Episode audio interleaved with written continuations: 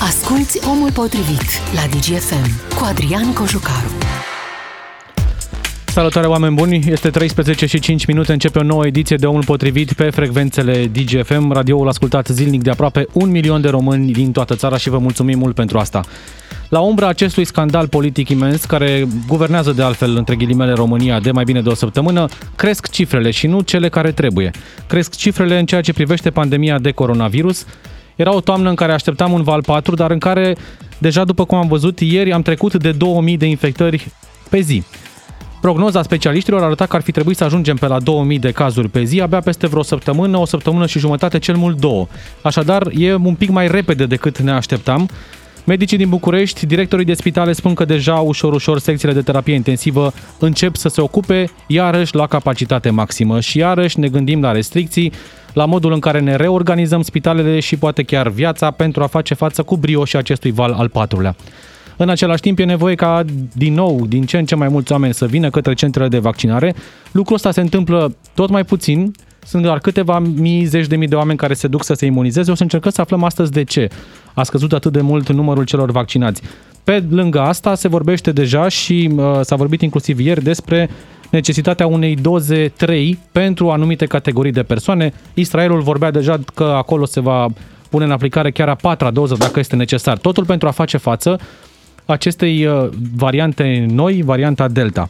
Despre toate aceste lucruri discutăm astăzi la Omul Potrivit cu persoana care se ocupă uh, și știe cel mai bine cum decurge această campanie de vaccinare este medicul Valeriu Gheorghiță, coordonatorul campaniei naționale de vaccinare în studioul DGFM. Bună ziua, domnule doctor! Bună ziua și vă mulțumesc pentru invitație! Așteptăm cifrele să vină, ar trebui să ajungă din minut în minut bilanțul pentru astăzi, dar dacă ne referim la cel de ieri, am sărit de 2000 de cazuri, mai repede decât prognozam, mai repede, mai repede decât ar fi trebuit, pentru că valul 4 este în creștere. Uh, da, și cred că trebuie să caracterizăm puțin situația actuală, atât la nivel european cât și în România. Uh, este cât se poate de evident în momentul de față că uh, România se află în plin val 4, așa cum de altfel se află restul țărilor europene. Am depășit ieri peste 2000 de cazuri pe zi, sunt peste 450 de pacienți în terapie intensivă în momentul de față, majoritatea fiind de fapt pacienți nevaccinați și aici este uh, un uh, mesaj foarte important pentru că pacienții vulnerabili pacienți care au boli cronice, pacienții care sunt nevaccinați sau nu au istoric de trecere prin boală, care nu au niciun uh, fel de apărare imunologică față de infecția cu SARS-CoV-2, sunt cel mai ma- la cel mai mare risc de infectare și evident de evoluție nefavorabilă. În momentul de față, la nivel european, în ultimele trei săptămâni, peste 99,3% din cazurile depistate pozitiv de infecție cu SARS-CoV-2 sunt generate de varianta Delta. Practic, varianta Alpha a mai fost regăsită doar în 0,3% din cazuri, ceea ce va face ca în perioada imediat următoare să fie și retrasă de pe lista variantelor virale de îngrijorare. Tocmai alfa fiind că, cea britanică. Alfa fiind cea britanică care, cu care ne-am confruntat în valul 3, de fapt. Un alt lucru important care a fost precizat printr-un comunicat al Institutului Național de Sănătate Publică, tulpina Delta a devenit dominantă și în România. Practic, în peste 50% din cazurile identificate în România nu, se, uh, nu s-a stabilit o legătură epidemiologică cu alte cazuri confirmate cu variantă Delta sau istoric de călătorie în țările în care varianta Delta în momentul de față este dominantă. Mai mult decât atât, s-a ajuns practic în momentul acesta la o pondere de peste 31,5% a variantei Delta din totalul variantelor de îngrijorare care au fost identificate în urma testelor de secvențiere și ca mesaj, iarăși, aproape 80% dintre pacienții diagnosticați cu varianta Delta în momentul de față sunt pacienți care sunt nevaccinați. Uh, la fel și decesele, aproape 90% dintre decesele la pacienți infectați cu varianta Delta sunt la persoane care n-au primit nici măcar o doză de vaccin. Ori acesta este mesajul foarte important în momentul de față. Tulpina Delta este dominantă în România, explică această creștere mult mai rapidă față de predicțiile noastre uh, inițiale tocmai pentru faptul că avem încă un număr important de persoane nevaccinate. Aproape 50% din persoanele din România nu au niciun grad de imunitate, nici după boală, nici după vaccinare, dacă vorbim de un procent la nivel național. Desigur că există județe în care acest procent este de peste 60% de imunitate cumulată prin boală sau prin vaccinare, însă vedem că în fața variantei Delta este insuficient și atunci pentru a reduce impactul negativ al infectării, și aici mă refer la internări în spital, în terapie intensivă și deces, avem nevoie de vaccinare. Este singura soluție care reduce riscul de deces de cel puțin 15 uh, de cel puțin 15 ori la persoanele care sunt vaccinate cu schemă completă. Ori acesta este mesajul important către persoanele vulnerabile să meargă și să se vaccineze, cei vârstnici, în continuare avem vârstnici nevaccinați, rata de acoperire vaccinală la persoanele de peste 80 de ani este doar de 20%. Ori este foarte puțin. Este, este e grupa foarte cea mai puțin. vulnerabilă. Este de cea mai vulnerabilă grupă de, de vârstă. Noi știm că vârsta este un, un factor de risc individual pentru formele severe, indiferent că pacienții respectivi au sau nu și alte boli cronice. Vârsta în sine evoluează și asociază imunosenescența, adică o pierdere a răspunsului imun, o îmbătrânire a răspunsului imun care face ca persoana respectivă să uh, aibă un risc mai mare de a dezvolta o formă gravă de, de îmbolnăvire. Vedem, din păcate, că avem un număr în creștere și la tineri de cazuri pozitive. Vedem că în momentul de față, tendința este să scadă vârsta medie a persoanelor care decedează cu COVID-19, vorbim de o vârstă medie de 68 de ani față de 71 de ani cât era cunoscută în valul 3 și de asemenea doar 88% dintre pacienții care decedează au comorbidități față de peste 94% din pacienții care decedau în valul 3. Deci există acest semnal inclusiv de o agresivitate mai crescută a variantei Delta și din acest punct de vedere uh, este important ca toate persoanele persoanele eligibile să se prezinte la vaccinare, pentru că doar în felul acesta ne reducem riscul individual de a ne îmbolnăvi și de a face o formă gravă. Este foarte important să ne gândim la propria sănătate prin vaccinare și respectând celelalte măsuri de prevenție. Pe de o parte scădem riscul să ne infectăm și pe de altă parte, cel mai important, scădem riscul să dezvoltăm o formă severă și să ajungem la spital. Trecem imediat prin cifre, cum stăm cu uh, vaccinarea la nivel național. Le spun celor care ne, ne ascultă că ne pot vedea și live pe pagina de Facebook DGFM. Suntem live video acolo. De asemenea, dacă aveți întrebări pentru medicul Valeriu Gheorghiță, le puteți lăsa într-un comentariu pe pagina de Facebook sau la SMS 3815. Încercăm să le punem aceste întrebări pe parcursul uh, emisiunii. Uitându-ne peste cifre, vedem așa, aproape o treime din populația României eligibilă pentru vaccin a trecut pe la un cabinet sau pe la un centru de imunizare, deci a făcut vaccinul și avem doar 5,3 milioane de români vaccinați în condițiile în care în primăvară ne propuneam 5 milioane la 1 iunie și aproape 10 milioane la finalul lunii astea. Suntem la jumătate din cât ne-am propus. De ce credeți că s-a întâmplat asta? Unde a fost... Uh... Sunt multiple motive. În primul rând, aș vrea să menționez faptul că toate aceste predicții au fost stabilite pe baza uh, disponibilității dozelor și a capacității de vaccinare, care permiteau atingerea fără probleme a acestor uh, obiective. De asemenea, iarăși un lucru important este uh, legat de intenția de vaccinare și știm foarte bine că am plecat de la o estimare inițială de circa 30-35% persoane care doreau să se vaccineze, aproximativ o treime persoane ezitante și aproximativ o treime persoane care erau împotriva ideii de vaccinare. Pe parcurs a schimbat această intenție de vaccinare, a fost într-o dinamică permanentă, dar Uh, cred că în momentul de față se definește din ce în ce mai bine, uh, sunt definite din ce în ce mai bine motivele pentru care oamenii în momentul de față nu se vaccinează sau care în continuare ezită. Și aș menționa uh, în primul rând teama de reacții adverse. Este în continuare cel mai, mai invocat asta? motiv. Din păcate mai există și asta se datorează dezinformării și teoriilor uh, care până la urmă promovează informații inexacte sau informații uh, false, dar impactul acestor teorii este mare într-o populație care are o încredere redusă în sistemul medical în recomandările medicilor și în autorități. Pentru că, indiferent la câte știri false suntem expuși, dacă eu am încredere în ce îmi spune medicul în care, pe care îl cunosc de ani de zile, medicul meu de familie, atunci uh, evident că voi ignora acele teorii false. Dacă, în schimb, nu am încredere în medicul de familie sau pun un semn de întrebare asupra recomandărilor pe care autoritățile le fac legate de campania de vaccinare, este evident că o să fiu predispus să cred alte uh, informații. Uh, deci neîncrederea, uh, teama de reacții adverse, uh, cred că și uh, educația medicală precară în rândul populației sunt uh, principalele motive care în momentul de față explică uh, de ce avem în continuare un procent mare de persoane reticente la vaccinare, persoane care își asumă mai degrabă riscul bolii, riscul complicațiilor bolii, riscul de infectare, riscul să ajungă la spital, decât să, să se vaccineze. Știți ce am, am ajuns auzit? acum să ne fie mai frică, practic, de reacțiile adverse ale vaccinului decât de boala în sine, ceea ce este complet de neînțeles. Practic, orice vaccin are reacții adverse. Vaccinurile COVID-19 majoritatea reacțiilor adverse sunt cele comune, cele obișnuite, cele anticipate pe care le regăsim la toate, uh, la toate vaccinurile. Uh, cred că s-a creat, uh, s-a creat un curent foarte important de, uh, de a promova acele reacții adverse care apar extrem de rar uh, și sunt, sunt cumva aduse uh, foarte mult în atenția oamenilor încât creează panică, creează uh, o stare de anxietate foarte mare și evident că oamenii se gândesc, bun, este un caz la un milion, dar dacă sunt eu acea exact, persoană. Am de multe dar în același timp trebuie să ne gândim, rata de infectare, rata de pozitivare a testelor în momentul de față este de 5%. Practic 5 persoane din 100 au risc să fie testate pozitiv în urma testelor efectuate. Vorbim de, uh, vedem, o rată de incidență cumulată la nivel național, uh, în momentul de față care se apropie de 1 la 1000.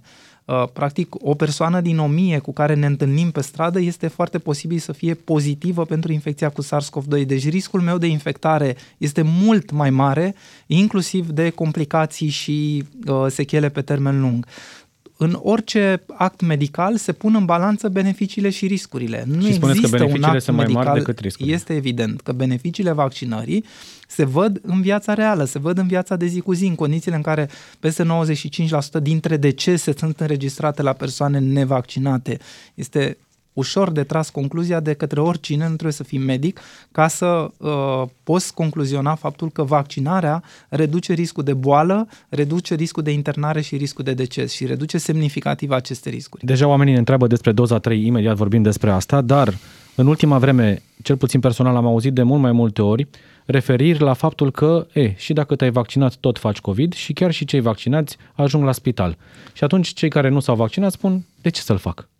Bun, aici trebuie să ne uităm la rata, rata de infectare a persoanelor vaccinate și, uh, și rata de infectare a persoanelor nevaccinate. Pentru că atunci când ai o populație care în mod numeric este vaccinată într-un număr foarte mare, este evident că în valoare absolută vei avea un număr semnificativ de persoane vaccinate care pot să fie testate pozitiv, pot să se infecteze și care numeric, uitându-ne la rezultatul final, la totalitatea cazurilor pozitive într-o zi, într-o populație în care foarte mulți au fost vaccinați, s-ar putea ca din cei pozitivi procentual să ajungem la concluzia că cei vaccinați, uite, s-au, uh, s-au infectat într-o măsură mai mare, într-un procent mai mare, ceea ce este fals. Trebuie să ne uităm la numărul celor pozitivi din totalul vaccinaților, respectiv la numărul celor pozitivi din totalul nevaccinaților și atunci putem să facem o estimare corectă. Iar acest risc este de 10 ori mai mic, riscul de infectare, de a face un test pozitiv. Pentru că oamenii asta trebuie să înțeleagă. Una este să ai un test pozitiv și asta alta este să ai un test pozitiv cu boală simptomatică, să ajungi la spital în terapie intensivă și să dezvolți unele complicații incompatibile cu supraviețuirea. Deci asta înseamnă vaccinare și obiectivul oricărui tip de vaccin este acela de a reduce riscul de a face o formă gravă cu complicații. Deci cei vaccinați de asta pot facem... să ia virusul, îl transmit mai departe? În momentul de față, uh, ținând cont de infecția cu varianta Delta, care este destul de uh, diferită față de variantele anterioare, în sensul în care se multiplică mult mai ușor, se transmite mult mai ușor, uh, eludează, practic, evită parțial răspunsul imun atât după boala anterioară cât și după vaccinare, uh, se atașează mult mai ușor de receptori și în felul acesta explică de ce numărul de cazuri crește într-un timp scurt. Da, se, poate, uh, se pot uh, diagnostica cazuri de infecție cu SARS-CoV-2 și la persoane vaccinate, mult mai puțin decât la persoanele, decât la persoanele nevaccinate și mai mult decât atât, ceea ce este important de precizat, persoanele care sunt vaccinate cu schemă completă și care totuși sunt testate pozitiv, au o șansă mult mai mare să facă o boală asimptomatică sau o formă ușoară. În cazul în care boala este simptomatică, durata evoluției este mai scurtă, analizele de laborator, analizele de sânge sunt foarte puțin modificate comparativ cu persoanele nevaccinate, durata de spitalizare este mai scurtă și debarasarea de virus este mai redusă. Și tocmai din acest punct de vedere, iarăși s-a promovat foarte mult ideea că încărcătura virală a persoanelor vaccinate care sunt testate pozitiv este asemănătoare cu a persoanelor nevaccinate testate pozitiv. Este adevărat, aceasta este valoarea de la momentul zero, însă s-a observat că încărcătura virală scade foarte repede în cazul persoanelor vaccinate, tocmai pentru că imediat după infecția naturală crește foarte mult nivelul anticorpilor neutralizanți, anti-spike, care blochează replicarea virusului. Ori blocând replicarea virusului scade și contagiozitatea, dacă ne uităm la fereastra de contagiozitate, care este mult mai redusă în cazul persoanelor vaccinate și scade multiplicarea virusului, ori scăzând multiplicarea virusului, implicit scade și probabilitatea ca acest virus să acumuleze noi mutații, pentru că iarăși s-a spus și s-a promovat foarte mult ideea că aceste variante virale cu mutații sunt favorizate de persoanele, de infecție la persoanele vaccinate. Nu este adevărat pentru că mutațiile apar în urma unor replicări virale foarte, foarte susținute. Ori acest lucru se întâmplă în cazul persoanelor care nu sunt vaccinate, care n-au niciun fel de apărare imunologică anterioară. Și acolo virusul și care, se dezvoltă. Virusul se dezvoltă foarte mult și atunci acumulează aceste mutații spontane, unele care sunt asociate cu o transmitere crescută, cu o agresivitate crescută sau cu o uh, lipsă de răspuns la anticorpii obținuți după vaccinare. Doza 3, domnule doctor, când începe, cine cine ar putea fi vaccinat cu doza 3 și ne întreabă oamenii dacă au avut deja reacții severe mai importante după prima sau a doua doză, pot să facă și doza 3? Uh, pot să facă și doza 3 din datele deja disponibile din viața reală, în mod deosebit din Israel. Uh, profilul de reacții adverse uh, înregistrat la doza 3 este similar cu cele înregistrate la doza 2. Evident că aici există niște contraindicații absolute, șocul anafilactic, miocardita și așa mai departe. Însă aceste lucruri vor fi foarte bine clarificate și transmise tuturor centrelor de vaccinare, inclusiv opiniei publice să, să fie în cunoștință Când de începeți? cauză. Uh, aș vrea, în schimb, să uh, fac o scurtă diferențiere pe doza 3.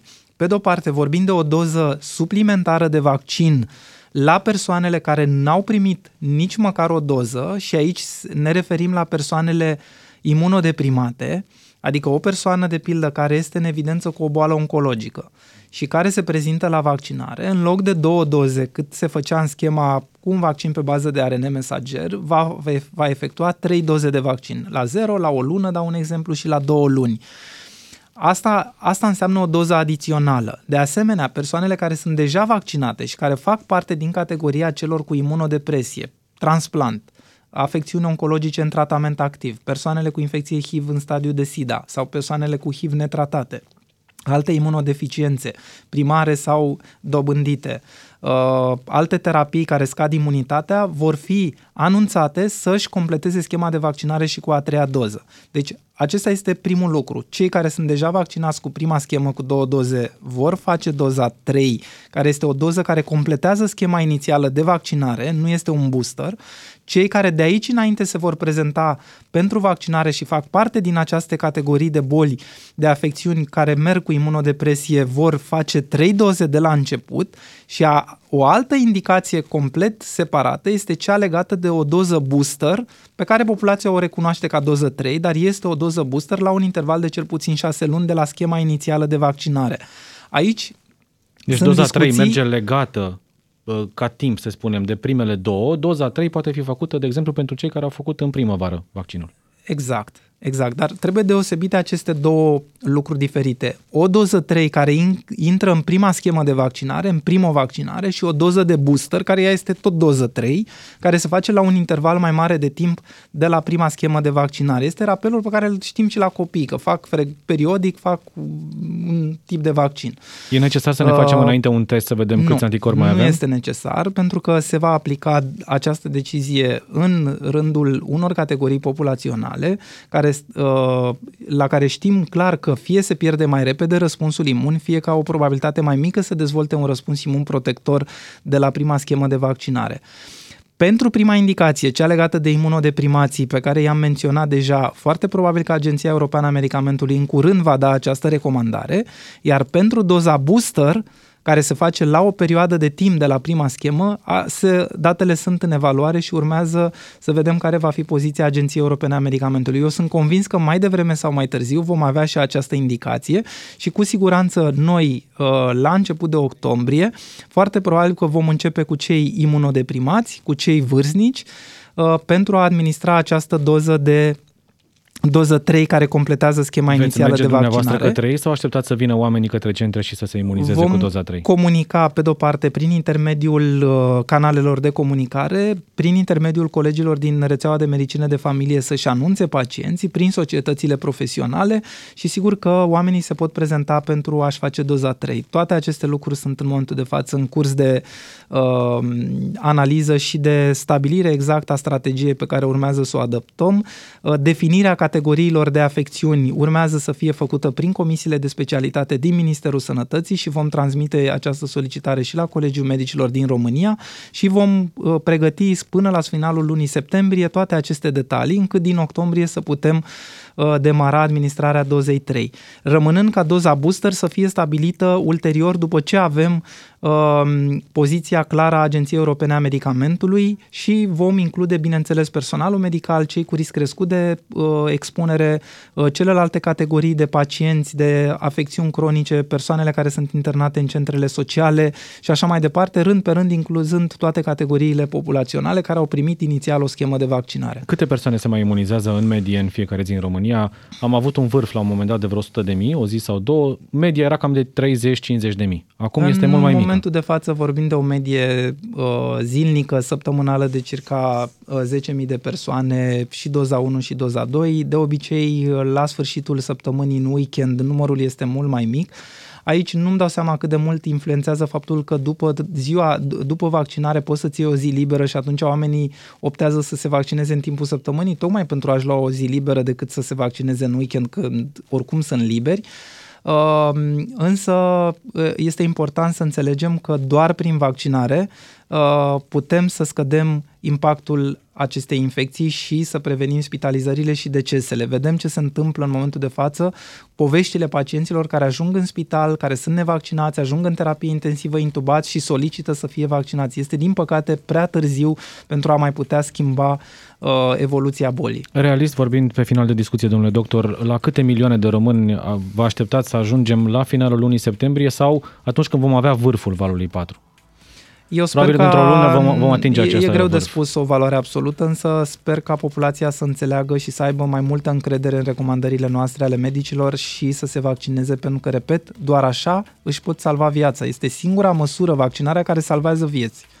Valeriu Gheorghiță, mulțumesc mult pentru prezența la DGFM la omul potrivit. Luăm acum o foarte scurtă pauză pentru publicitate și știrile DGFM. Revenim apoi la discuția despre campania de vaccinare. Intrăm în direct și cu ascultătorii după pauză. Omul potrivit este acum la DGFM. Ca să știi. Din nou în direct cu partea a doua a emisiunii, continuăm discuția despre vaccinare, dar și despre cifre. Tocmai a venit și bilanțul de astăzi, 2079 de cazuri noi de COVID descoperite în ultimele 24 de ore, la o rată de pozitivare de 5,09. Mulți, spun specialiștii, mai mulți decât ar fi așteptat în această perioadă a lunii septembrie. Încă nu suntem în plin val, în vârf de val 4 de coronavirus, dar, așa cum spunea și mai devreme medicul Valeriu Gheorghiță, se așteaptă să existe o creștere a cifrelor de la o zi la alta. De ce se întâmplă asta? Poate și pentru că această campanie națională de vaccinare nu a atins obiectivele pe care tot cei care o conduc le-au stabilit în primăvară, și anume 5 milioane de români vaccinați la început de iunie, și aproape 10 milioane de români vaccinați ca să atingem acea imunitate de turmă, cum spun specialiștii, la final de septembrie. Suntem însă la abia 5,3 milioane și în multe orașe, în multe localități din această țară, rata este foarte mică. Foarte puțini oameni au mers acolo să se imunizeze, în timp ce rata de pozitivare crește. Deja avem câteva localități din această țară, în mai multe județe și un prim oraș, Bechetul, din județul Dolj, unde au fost reintroduse restricțiile. Practic, cei care stau în Bechet uh, și aduc aminte de ce se întâmplă în primăvară. Magazinele se închid la ora 6 după amiaza, trebuie să stea în casă după ora 22, masca devine din nou obligatorie, inclusiv pe stradă. Și s-ar putea să se întâmple lucrul ăsta din ce în ce mai des în tot mai multe localități în săptămânile următoare. În partea a doua emisiunii, în studioul DGFM, Andreea Georgescu, jurnalist Digi24. Te salut, Andreea. Bine te-am găsit. Imediat luăm și câteva telefoane, 031 400 2929, numărul la care aștept să intrăm în direct și să ne spuneți de ce credeți că România nu și-a atins țintele pe care le-a propus în această campanie de imunizare. De ce credeți că mai mult de 10.000 de români, atât cât avem acum, nu se mai imunizează? De ce nu mai fac oamenii vaccinul? A trecut inclusiv vacanța, unii aveau motiv să plece din țară și atunci se duceau uh, să facă un vaccin înainte. De acum încolo ține doar de modul în care fiecare dintre uh, cei care sunt încă indeciși sau nu au făcut vaccinul se raportează la această problemă. Andreea, ne uităm pe cifre. Bucureștiul are în continuare cea mai mare rată, 1,21 în zona asta, dar sunt și alte localități, cum alte județe, cum e Satul Mare, cu 1,62 și au mai trecut deja uh, Bistrița Năsăud cu 1,18 peste acest uh, prag de 1 și Clujul. Avem mai multe zone în țară în care avem localități chiar și cu 10 rată de uh, infectare. Lucrurile par să reintre pe făgașul din primăvară pare că revedem uh, imaginea pe care o aveam în primăvară, creștere accelerate uh, pe numărul de cazuri noi, automat în spitale, uh, automat reintroducerea unor restricții. Uh, Bechet, primul uh, oraș uh, unde sunt reimpuse restricțiile, însă mai sunt opt comune, în uh, special în partea de vest a țării, unde se și testează mai mult, automat sunt depistate mai multe cazuri, automat incidența uh, crește mai rapid, uh, așadar uh, se revine la uh, anumite anumite restricții, fie la depășirea pragului de două cazuri la mia de locuitori uh, și cele mai aspre sunt după ce trecem de șase cazuri la mia de locuitori, cumva similare cu uh, ceea ce numeam în primăvară carantină. Nu se mai numește carantină, însă regulile sunt cumva uh, aceleași. Magazinele se închid de vreme la ora 18, nu mai există posibilitatea unor spații de recreere, restaurante, cinematografe și așa mai departe, restricții de circulație pe timp de noapte ori ori în weekend, masca obligatorie, inclusiv în spațiile publice deschise, pe stradă. Maria din Mureș, alături de noi. Bună ziua, Maria! Eu am fost anul ăsta la mare. Anul trecut nu m-am dus, am zis că e pandemia apare și să fac o pauză. Deci, ce am văzut pe litoral, nimeni, nici nimeni nu avea mască, nici restaurant, nici în toaletă, nici nicăieri nu era măști. Lumea când vede lucrul ăsta, credeți că mai dorește să se vaccineze? Adică se gândește eu de ce să fiu fraier, nu? Pe principiul ăsta. Păi nu m-am conținut acolo. Am fost acolo, ca și cum dacă vedea cineva, zicea care nu știa de virus. Zicea, eu nu știu că există un virus în țara asta. N-ar trebui, Maria, cumva ca oamenii să se gândească în primul rând la sănătatea lor și apoi la ceea ce fac cei ba, de lângă da, ei? Ba da, dar problema e în felul următor că sunt prea mulți oameni care nu și-au măsuri, nu și-au mască, nu sunt Încât să iau unul de la altul. Zice, mă, dacă ăsta nu, nu s-a luat măsuri de precauție, nici să nu iau. E vina oamenilor că avem atât de puțini români vaccinați sau e vina autorităților că n-au știut să comunice și să organizeze nu. campania asta? Deci, eu aș făcut în felul următor. Uh, cum este la mare să se pună niște restricții foarte dure. Deci doar așa deci, am putea să... Făcut acum. Deci nu ce s-a făcut anul ăsta. Eu vă spun sincer că anul trecut nu m-am dus din cauza pandemiei. Am zis să fiu corect, să nu mă duc. Dar Uh, eu puneam restricții foarte dure pe litoral. Mulțumesc mult, mulțumesc Maria. Imediat mergem la Iulian din Iași, 031 400 2929, numărul de telefon la care putem intra în direct în următorul sfert de oră cât mai e din emisiune.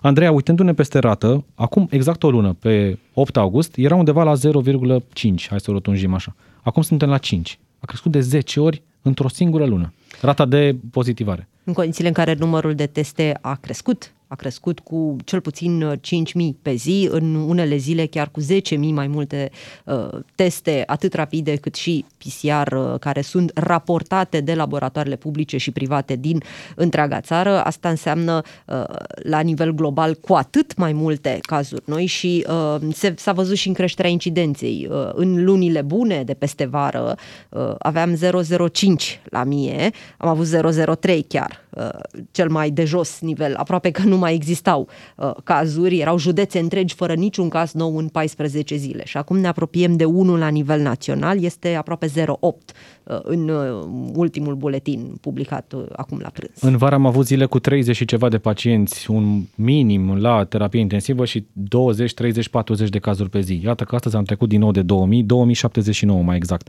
Iulian din Iași, bună ziua! Bună ziua! De ce nu mai uh, merge campania asta de vaccinare? Unde s-a împotmolit? De ce nu mai merge? O să vă zic, uh, sincer, din cauza inculturii, probabil, din cauza bisericii, care sfătuiește oamenii să, să nu se vaccineze. Aici e cu dus și întors, pentru că cred... sunt și, au fost și părți, hai să spunem, ale Bisericii Ortodoxe Române, care au îndemnat oamenii să meargă la vaccin, inclusiv preoți. Adică, da, e împărțită treaba aici, sunt și și. Da, probabil, probabil că e de fațadă doar. Dar, uh, foarte când... sigur, din surse foarte sigure că așa este. Când vine vorba de informare, Eu... uh, spui tu, Iulian, așa. ține de modul în care ni s-au comunicat informațiile dinspre guvern, dinspre coordonatorii campaniei sau ține de lipsa noastră de cultură în general uh, medicală? Ține de lipsa de cultură, pentru că a fost promovată foarte bine vaccinarea. Eu am fost unul din primii care s-au vaccinat în ea și aș face și doza a treia dacă s-ar putea cât mai repede. Acum, nu știu, sunt mulți care nu, nu doresc, efectiv nu doresc din cauza că le e frică, pentru că li s-a băgat în cap încă mai, care nu... Crezi că încă mai țin teoriile conspirației, chiar și la un an și jumătate de când a debutat pandemia asta? Cu siguranță țin. Mulțumesc mult. Iulian din Iași, mulțumesc. 031 400 2929, numărul de telefon uh, la care intrăm în direct să vorbim, să vedem de ce nu mai merge așa cum trebuie această campanie de vaccinare. Mai devreme, Valeriu Gheorghiță vorbea deja, Andreea, de doza 3 pentru persoanele care au probleme de sănătate, uh, boli autoimune, uh, afecțiuni oncologice și o serie întreagă de, de alte afecțiuni importante și făcea această diferență între doza 3 și doza booster. Doza booster, ca să repetăm pentru cei care nu au fost de la început în emisiune, este uh, o doză pe care o vor face oamenii care au deja două uh, vaccinări făcute și care se face la șase luni de la ultima imunizare. Deci o doză la jumătate de an ca să ne regenerăm numărul de anticorpi. Doza 3 va fi sub două variante, fie pentru cei care nu au făcut deloc vaccinul și au aceste boli grave, le vor face concomitent, 1, 2, 3 la intervalul uh, specificat de producător, sau cei care au afecțiuni mai serioase, dar au făcut deja două doze, o vor face și pe a treia. Doza booster e separat pentru persoanele care s-au imunizat în primăvară, să-i spunem. Ar trebui cumva ca oamenii să fie încurajați de ziua liberă dată de la stat, de, nu știu, alte beneficii uh, și să deblocăm cumva, micii cu muștar, dacă cum spun colegii, uh, să mai deblocăm cumva această campanie de vaccinare sau crezi că ea odată ce a intrat în toamnă și a trecut orice alt stimul din ăsta, vacanță și mai știu eu, călătorii, să rămână în logica asta, 10, 12, poate chiar 15.000 de vaccinați pe zi?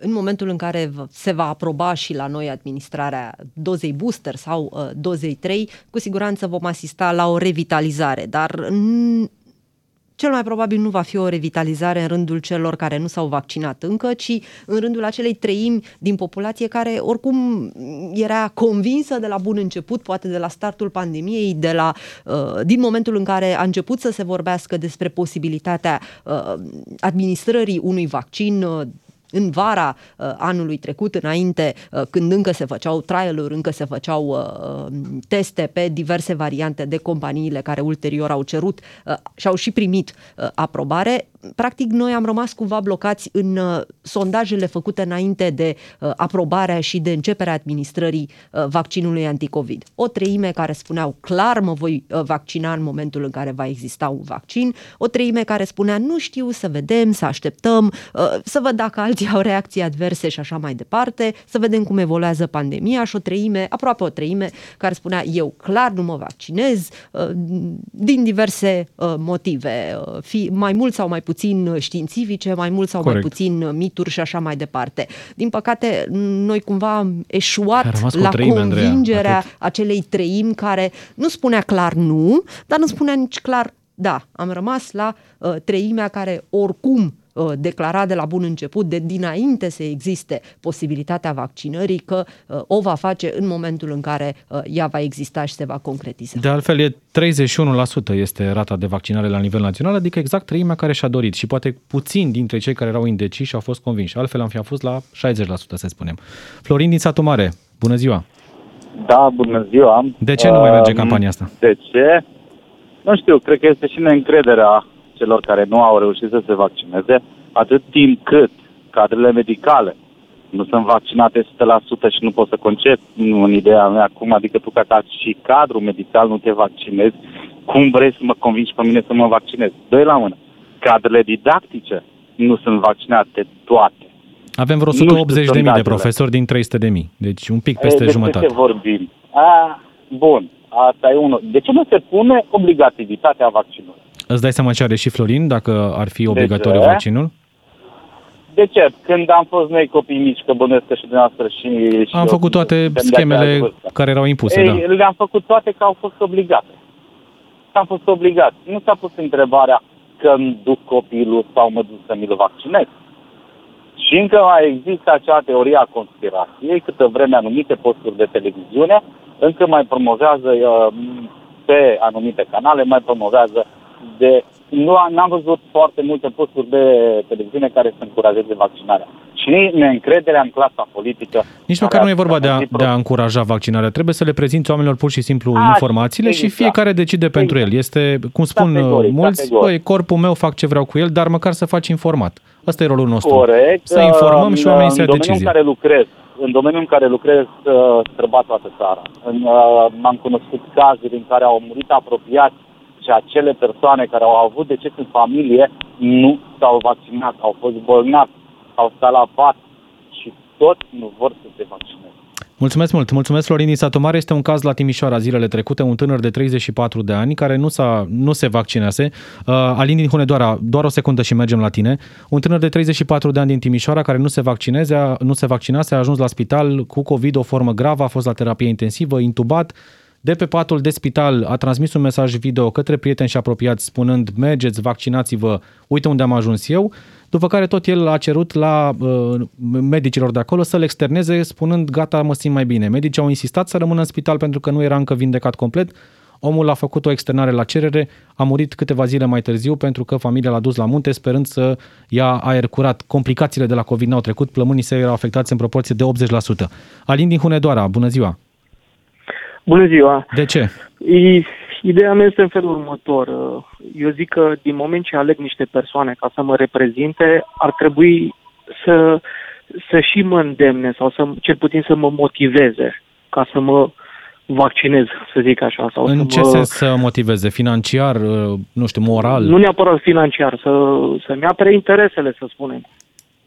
și Din nu se moment întâmplă ce asta acum? Fac. Păi, din câte se vede la televizor și din câte se vede campanie în presă și peste tot, nu prea, nu prea te motivează nimeni, nu prea te ajută, nu prea te instigă, să zic așa, la vaccinare, nu prea te instigă la sănătate. Și iarăși, în emisiunile anterioare, auzisem iarăși pe cineva uh, ce conține vaccinul. Râsete, plânsete, copii, colegi și așa mai departe. Alea nu poate să mă ajute. Trebuie să vină, să, să vină la televizor sau să vină presă cu, cu efectiv ce conține vaccinul. Pentru că acum, în momentul de față, lumea nu mai poartă mască, pentru că credem că lucrurile au revenit la normal. Dar lucrurile nu cred că sunt încă revenite la normal, că acum iarăși încep să crească numerele de îmbolnăviri. Deci tu vorbești de o mai bună informare asupra părții științifice a vaccinului și Păi nu să neapărat știm pe exact ce mesajele... conține, că atunci dacă nu credem fel și fel de teorii conspirative Mulțumesc, mulțumesc Alin din și care Hunedoara. nu, nu sunt sănătoase.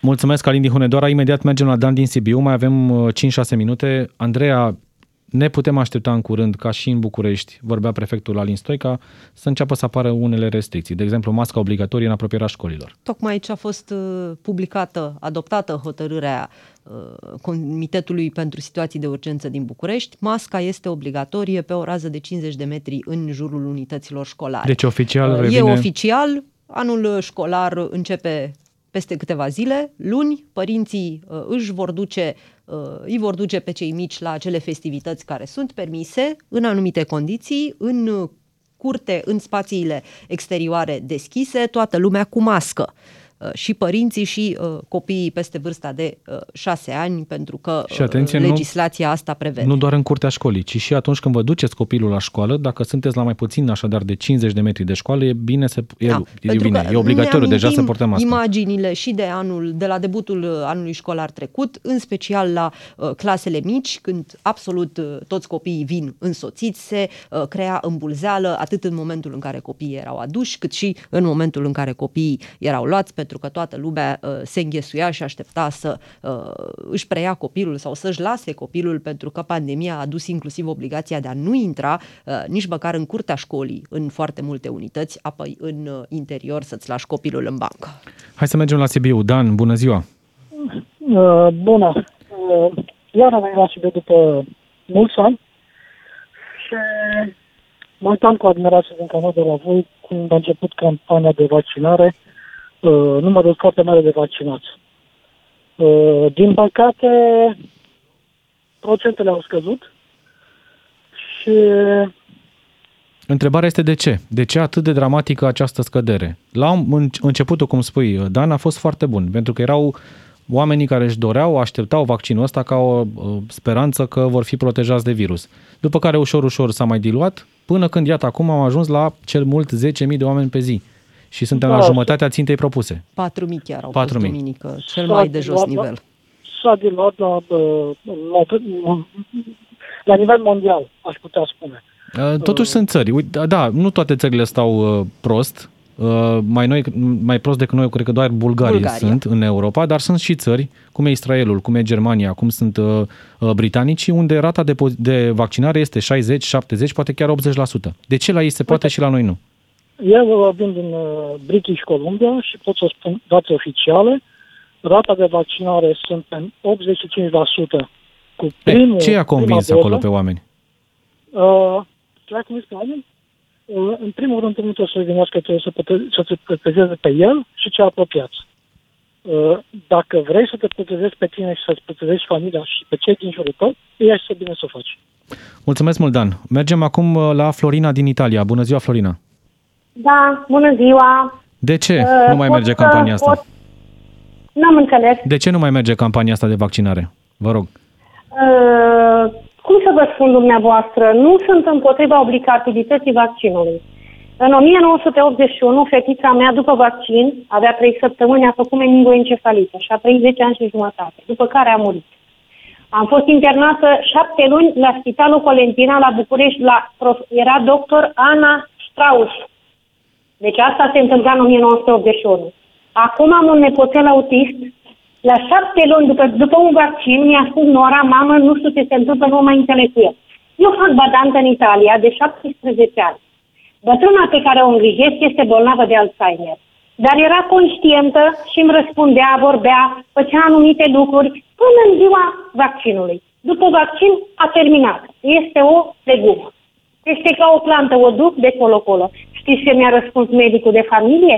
Mi-a spus că ce să fac, a- asta a fost destinul. Și în secunda 2, deci a doua zi am mers și am schimbat și eu medicul. Deci sunt împotriva obligativității și cine crede și că vaccinul este împotriva virusului se înșeală. Să știți că aici în Italia medici, cercetători, Stefano Montanari și profesoara, soția lui Antonieta Gatti, care au fost nominalizați printre primii 10 cercetători din lume, spun ce conține acest vaccin. Au făcut, au făcut, m auziți? Da, vă auzim, Florina, nu mai avem foarte mult timp, Au din păcate. făcut, da, o secundă, au făcut autopsii și au aflat de ce mor oamenii, pentru că ox- oxigenul și intubarea îi omoară. Și totuși se continuă.